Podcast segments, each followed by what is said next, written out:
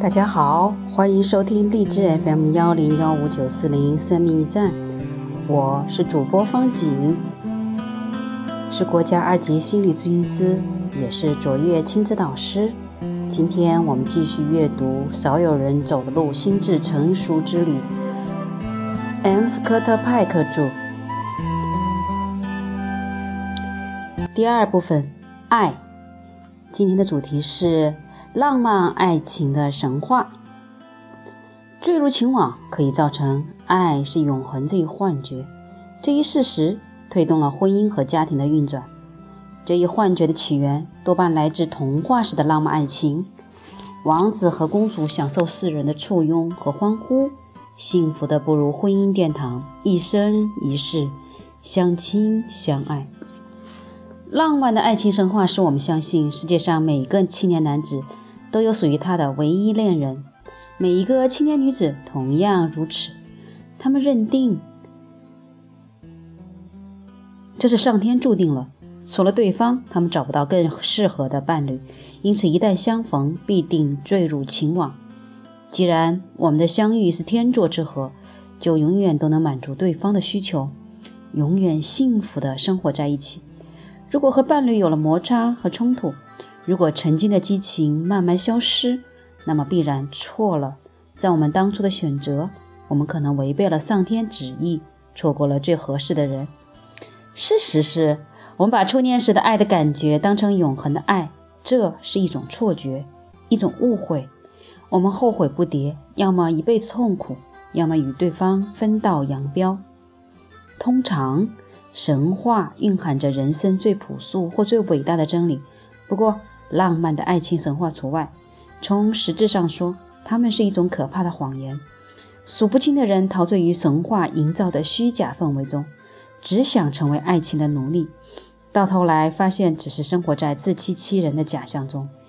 现实生活与浪漫爱情往往相去十万八千里。我的病人中有很很多这样的例证。A 太太出于内疚乃至罪恶感，对丈夫言听计从。她说：“当初和他结婚时，我没有真正爱上他，我只是假装爱他而已。我觉得对不起他，所以尽管他还有很多缺点，我想我都应该忍受。我没有什么权利去抱怨，我欠他的太多了。”B 先生叹息说：“当初没跟 C 小姐结成伴侣，我后悔莫及。”不然，我们的婚姻一定幸福。遗憾的是，我当时没有死心塌地地爱上他。我以为他不是我最适合我的人。D 太太已婚两年了，忽然莫名其妙地变得忧郁。她对我说：“我不知道我到底是怎么了，总是提不起精神。可是我的生活中没有缺憾，婚姻也相当美满。”几个月治疗过后，她才不得不面对现实。她和丈夫早已告别恋情，走出了坠入情网的激情阶段，而长期以来，她以为恋爱时的激情才是一切。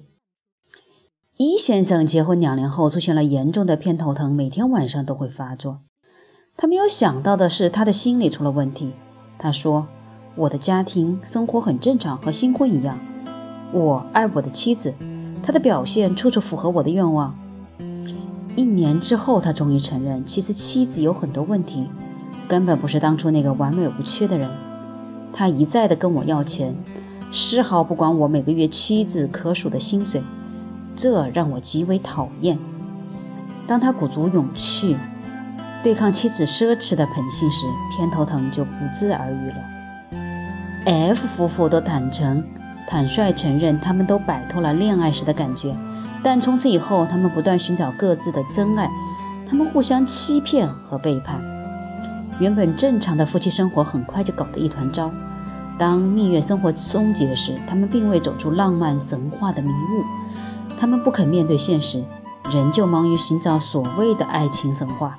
他们把希望寄托在第三者身上，而不是彼此滋养、增进感情，到头来也只能是鸡飞蛋打。有趣的是，这样的夫妻接受治疗，却总是彼此呼应，建立起夫妻联盟。比如，在夫妻团体治疗过程中面对其他成员，他们均不肯讲出实情，而是代为开脱，为对方的缺点辩护。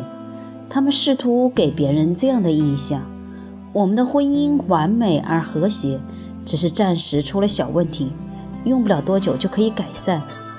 心理治疗医生不得不提醒参加治疗的大部分夫妻，他们必须放下心理包袱，敢于面对现实。他们不该违心地为对方声援并结成夫妻联盟，而是应该客观评价对方的问题。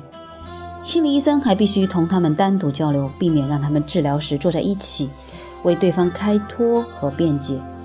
医生必须一再地劝说他们：“约翰，让玛丽代表自己讲话吧。”以及“玛丽，约翰能够替他自己辩解，他有这个能力。”如果他们配合心理医生的安排，治疗就容易出现转机，因为他们可以把伴侣当作独立个体，能够面对对方的问题。彻底找到问题的症结，使婚姻和家庭迈向成熟。好的，这一段读完了，但是也是有那种意犹未尽的感觉，对吗？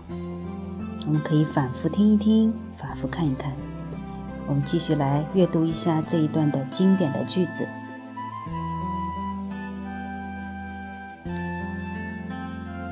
我们把初恋时的感觉当成永恒的爱，这是一种错觉，一种误会。我们后悔不迭，要么一辈子痛苦，要么与对方分道扬镳。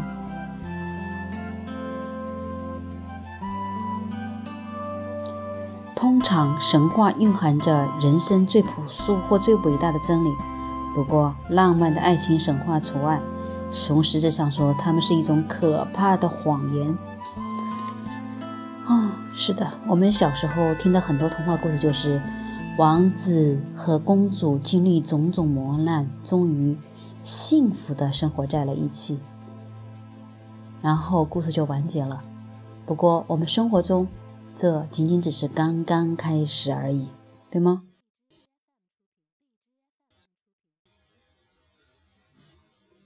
而如果有良好的夫妻关系，我们的孩子才有可能获得他此生最圆满的使命。